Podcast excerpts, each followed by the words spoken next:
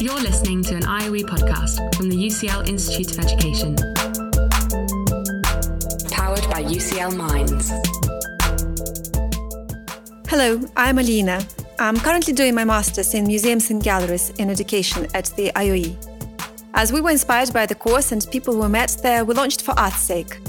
It's an educational podcast where we interview the leading museum and heritage professionals across the UK.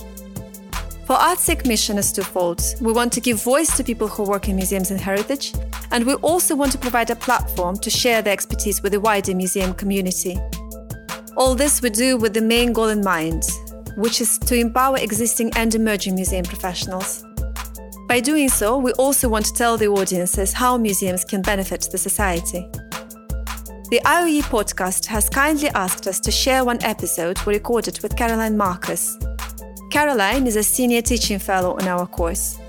She's truly a superhuman. She's an advisor, producer, and programmer for many cultural organizations across the UK. She is also one of the most inspiring teachers I've met. Her goal is to support museums and galleries to welcome children and families. And I really hope that you'll enjoy listening to her inspirational story.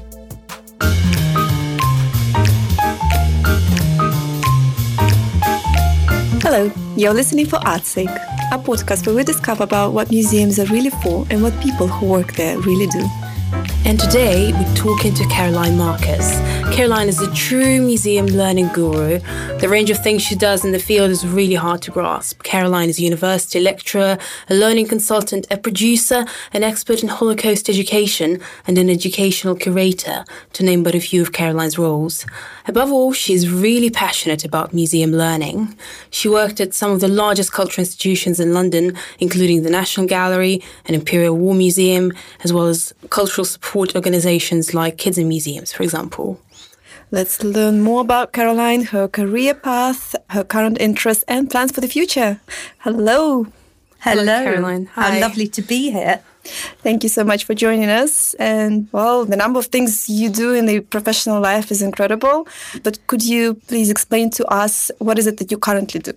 Well, I'd first of all like to define my career as a portfolio career, because it's quite difficult, as you described in your very kind introduction, the range of things that I do. I seem to kind of be involved with lots of different cultural projects.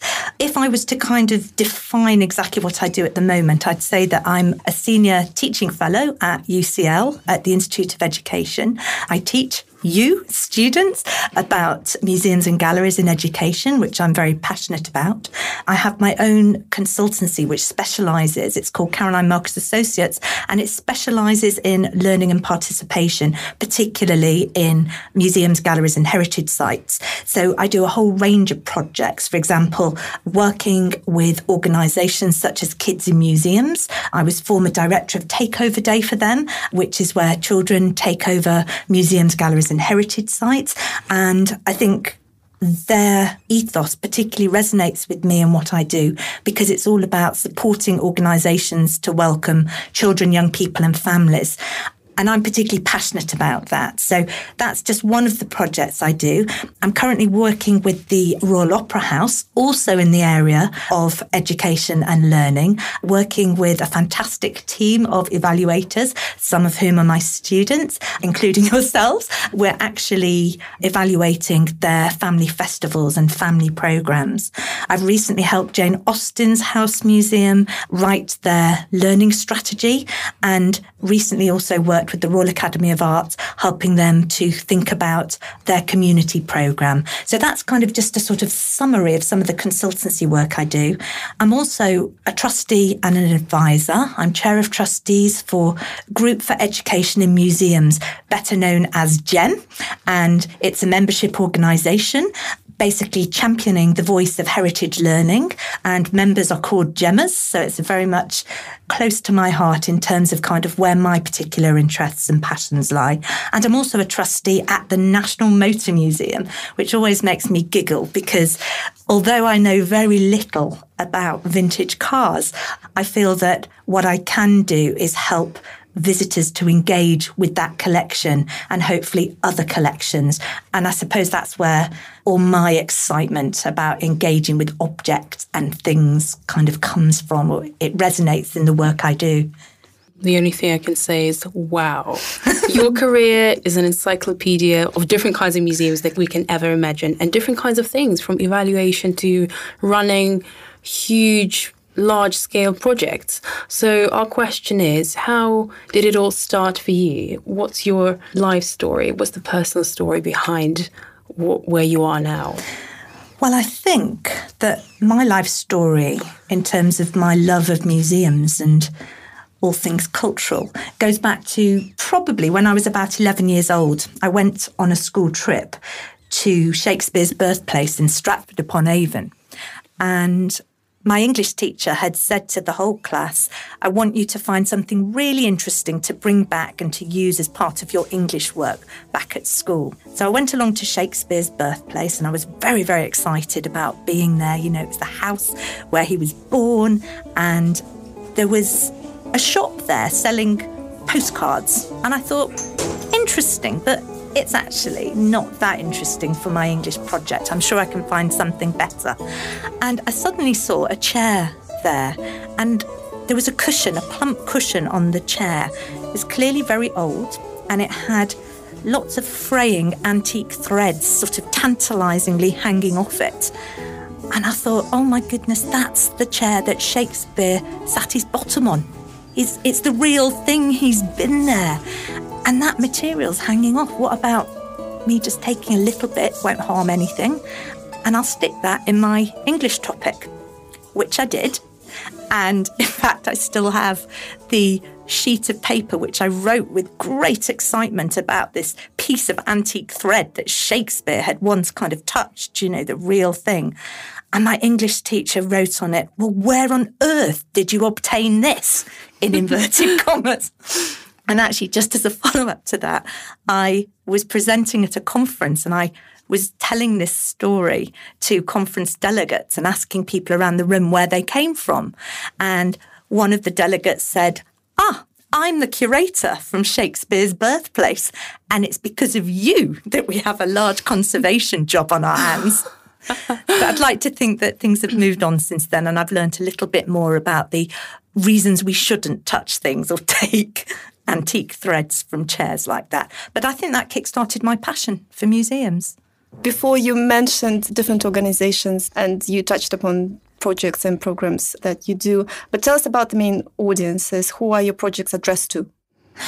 Well, the projects that I'm involved with, I mean, differ really whichever organisation I'm working for. So with Kids in Museums, I was particularly supporting museum educators to support children, young people and families in terms of giving them a positive welcome when they come to museums and galleries. When I worked at the National Gallery, I was lecturing and teaching from under fives through to 99-year-olds. I mean, basically all ages. And I was former access officer there, specifically working people with disabilities, working and programming particularly for blind and partially sighted visitors and deaf and hard of hearing visitors with particular programmes there. I also, at UCL's Institute of Education, teach adults such as yourselves. So I think I can honestly say that I work with every single audience, and that my main remit is to be inclusive. And I think very much that by sharing knowledge and understanding in plain English in accessible ways for everybody, whether you're teaching a 5-year-old or whether you're teaching adults at university, it's the same, because it's about making it accessible. It's about not using archaic or difficult art historical language. It's about just making it easy for everyone to understand. Because as far as we understand, access is your main mission. If we generalize it, when you work in museums, you want people to get this access to collections, to stories that all the museums hide. We'd like to talk a little bit more about one of your projects, which is Take One Picture, the project you were working on at the National Gallery. Can you tell us what was it about and what did you do there?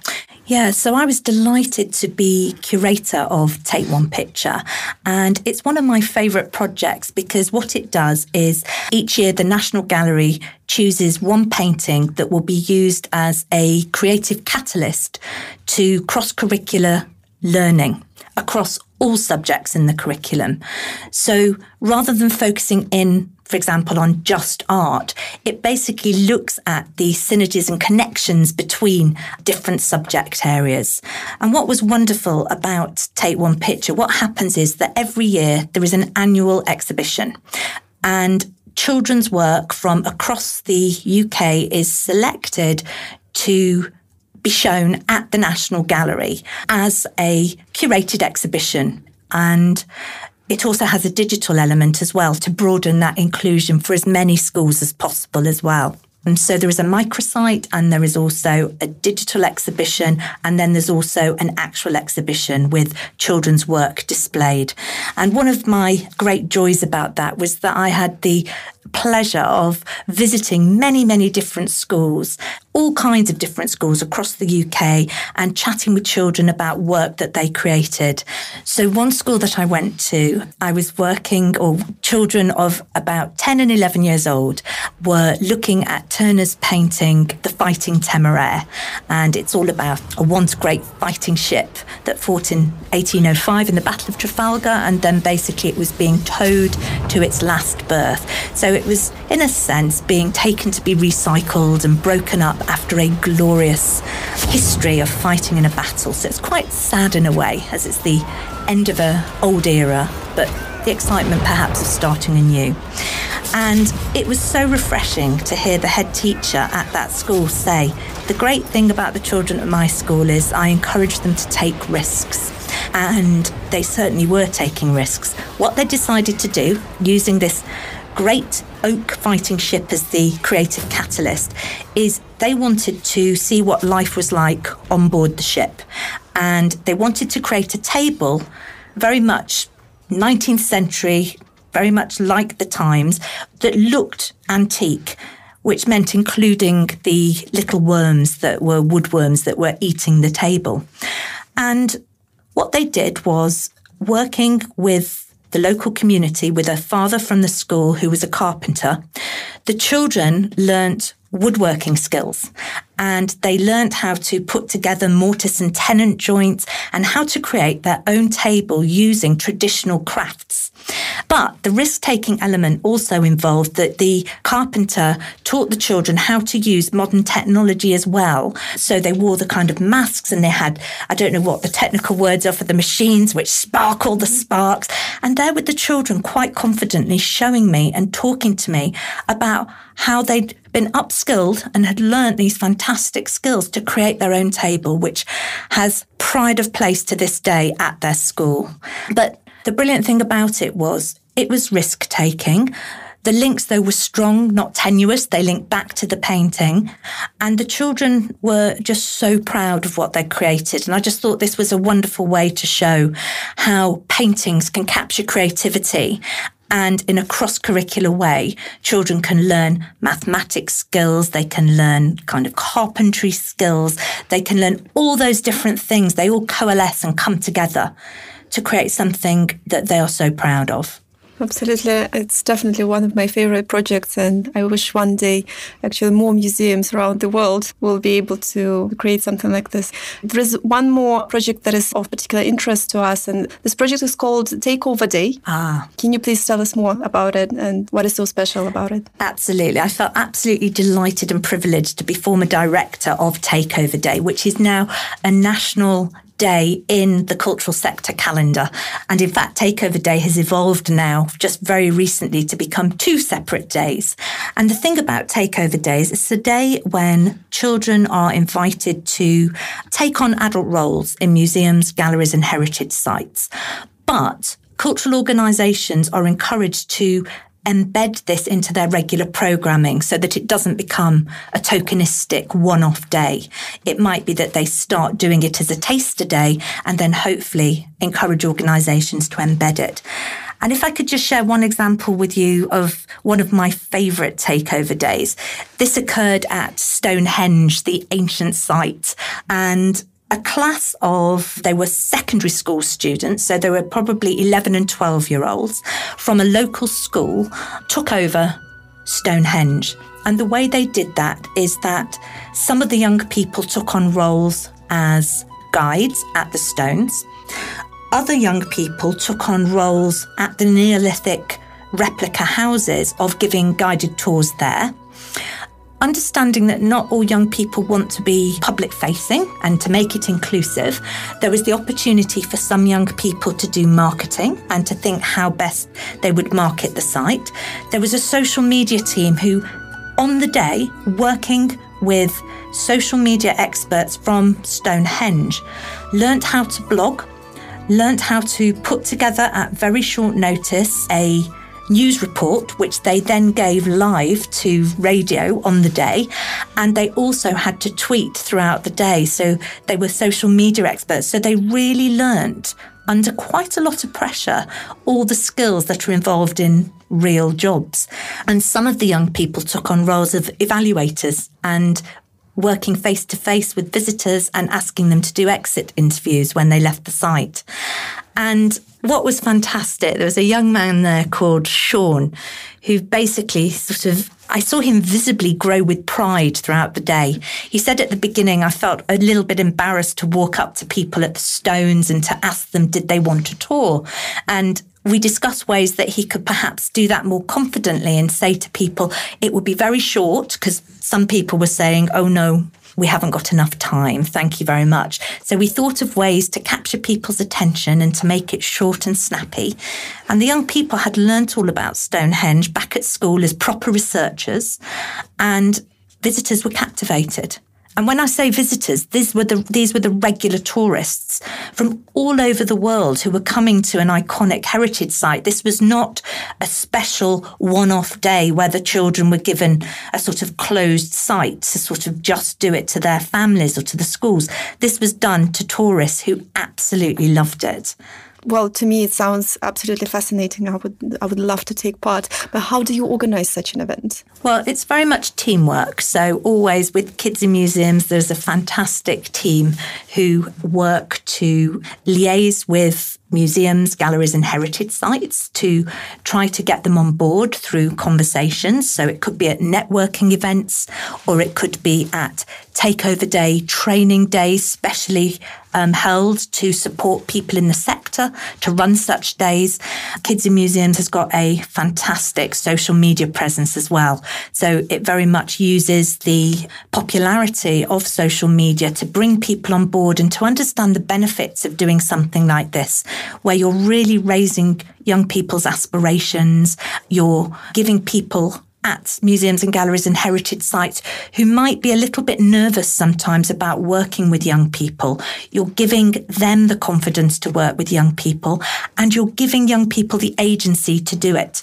And I think young people as ambassadors will talk about Takeover Day. So it's a little bit like a network of working together towards a positive common goal.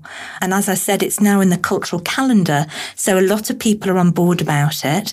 There's now a new training bank of films to support people running their first Takeover Days as well, and that's just very recently been launched. And I think that not only do the children benefit from taking part in Takeover Days and taking over museums, but also the visitors.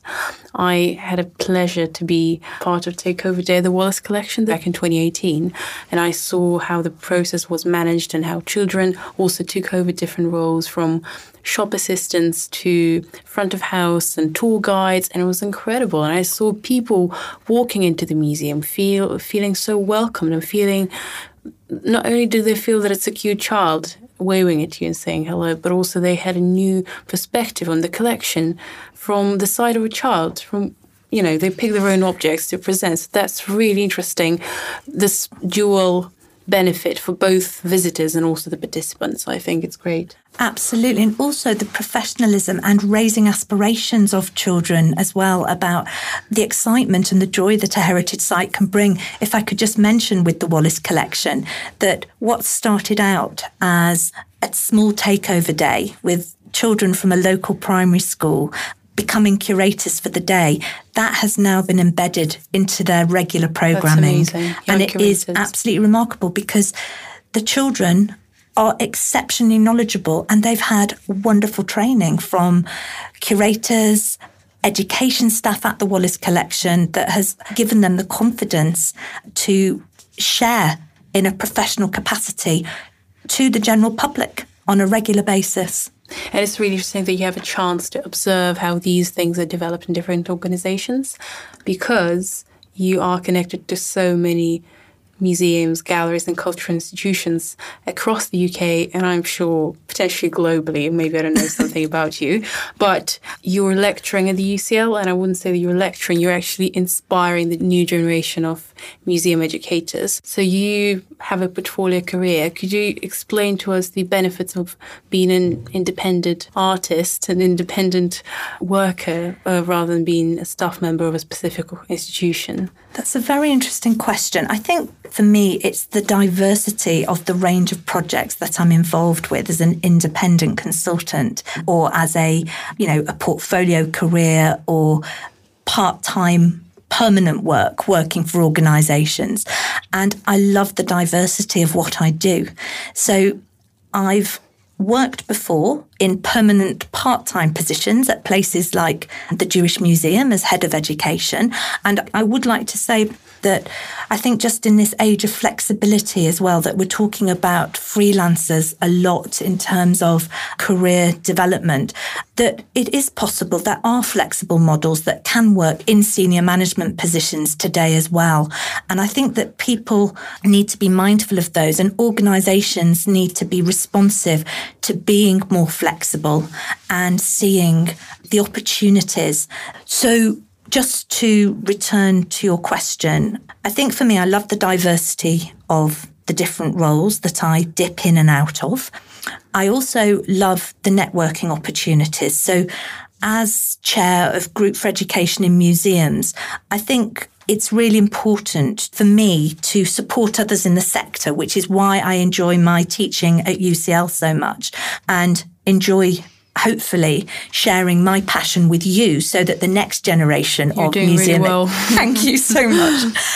The next generation of museum educators can hopefully inspire their audiences to be curious, to discover, to explore, to participate, all of those things.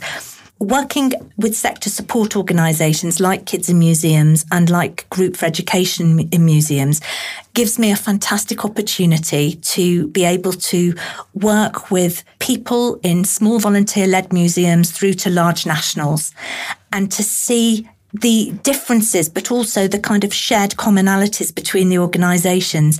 The joy for me is that my area has always been about learning and participation. And what's fantastic is that there is a community of people sharing, and learning seems to elicit this kind of joy of wanting to do the best for audiences, to be inclusive, to share our collections, and I think it's just great being networked to be able to share that together as a community of best practice. Because we noticed that actually in the sector, having talked to different people, we noticed that a lot of them choose to go freelance. Do you think this is somehow characteristic of museum learning field? I would say that I'm a freelancer at heart, and have for much of my career, I have been a freelancer and worked with many, many freelancers. It's very common to the cultural and heritage sector. And that is a choice. It's not that people haven't just got permanent roles. Obviously, it's sometimes a very challenging sector to get permanent roles in.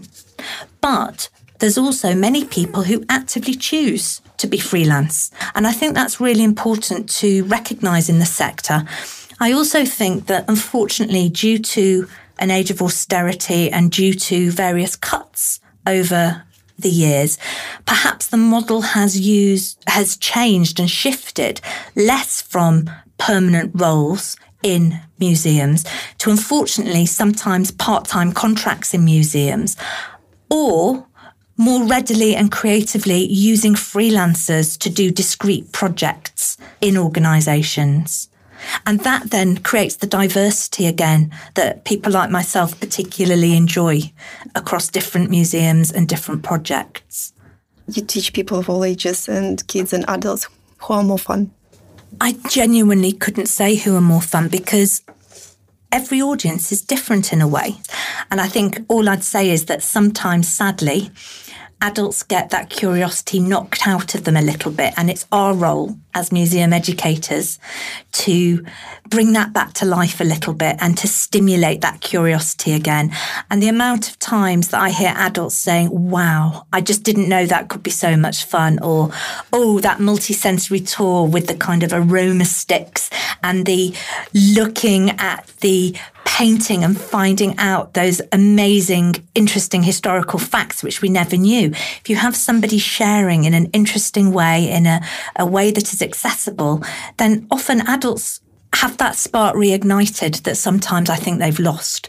So I would say both audiences are equally as fun, but perhaps at different times.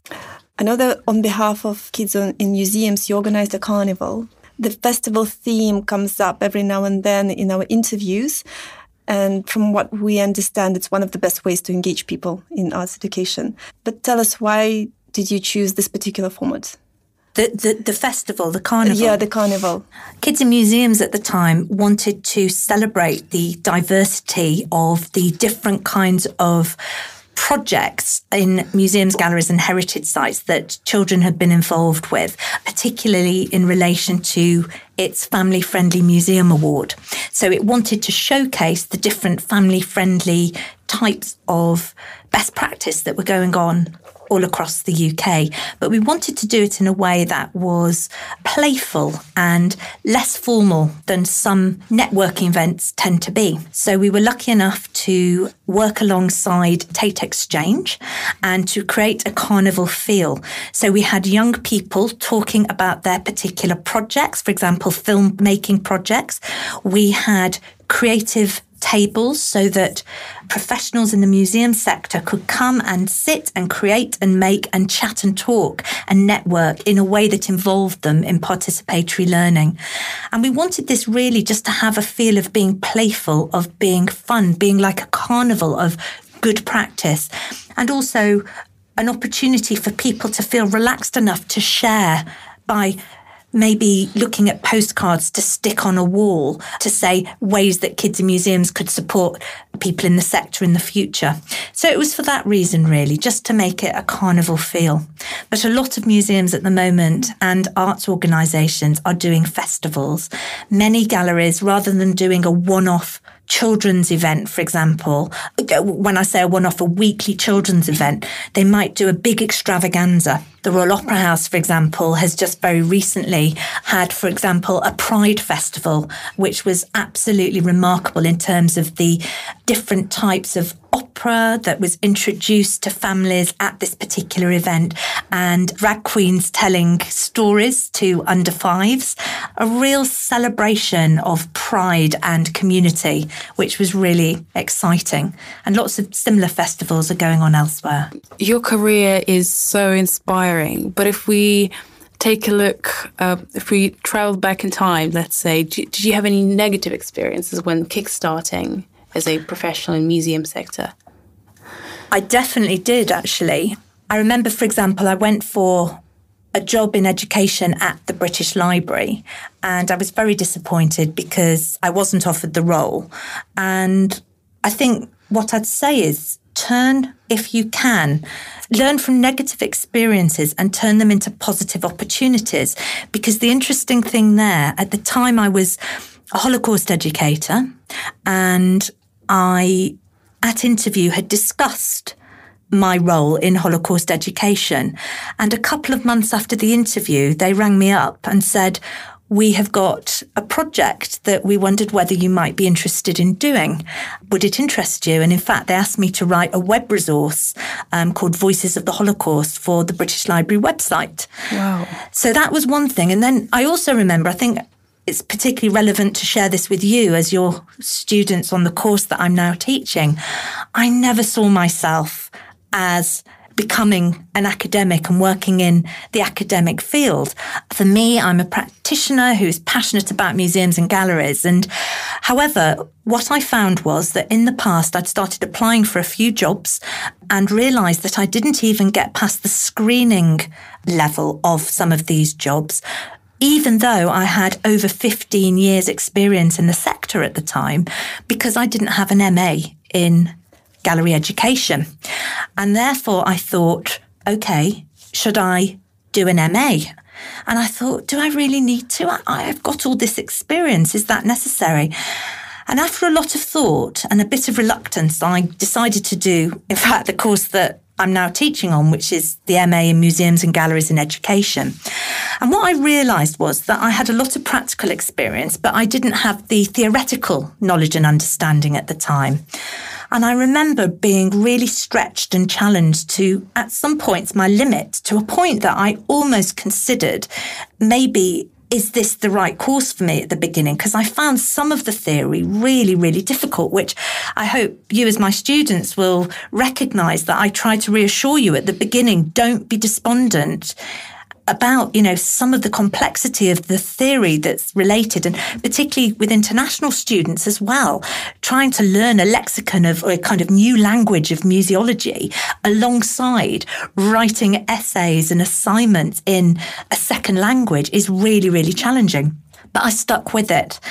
And it's one of the best things for me that I ever did, because ironically, by keeping in touch with the people who led the course and through me being a visiting lecturer on occasions, it ended up with me taking over some sick leaves and eventually leading to this permanent position and working with lovely people like you. So inspiring, Caroline. Thank you so much for sharing this. We have a last question here. And the question is, if you had unlimited funding, what museum or cultural space would you build? I would build a museum of commonalities, a museum of universal themes, and it would be a museum that contains old master paintings, contemporary art, objects, archived materials. It would be a museum that stimulates curiosity but celebrates our humanity together, people. We're curious, I hope, about each other. We want to find out more. And more often than not, I think in today's society, it's about our differences rather than our commonalities.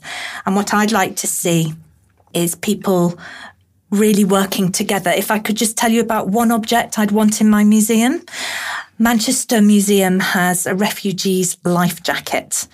And I think that is such a powerful and resonant symbol, which has so many different lines of inquiries that can be shared.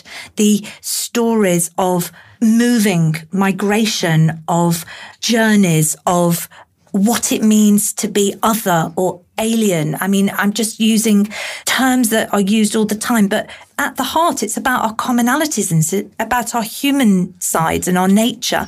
And I feel that objects like that could trigger so much the commonalities between us. I'd see it as a space where I'd be welcoming people from every kind of faith, community, colour. It would be a diverse hodgepodge of inclusive for everybody being there, a place to explore, a place to get involved, a place to eat together, sharing foods from different cultures and just realising that we have so much in common. And I think that's the idealistic, optimistic side of me, of just trying to make the world a better place. And I'd just like to finish in a way on... The Museums Association has the campaign Museums Change Lives, and I really believe that museums can change lives and that there can be remarkable positive social impact that comes out of working in environments like this, safe spaces where we can debate, we can engage, we can reflect together, we can make better communities, work with communities to create a better world. And that would be my vision for my museum. What a beautiful vision it is, Caroline. Thank you so much.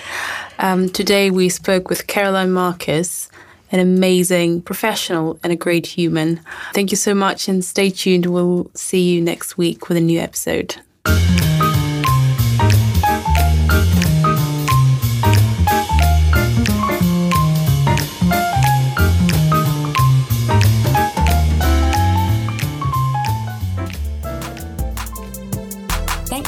For downloading and listening to this IOE podcast from the UCL Institute of Education, University College London.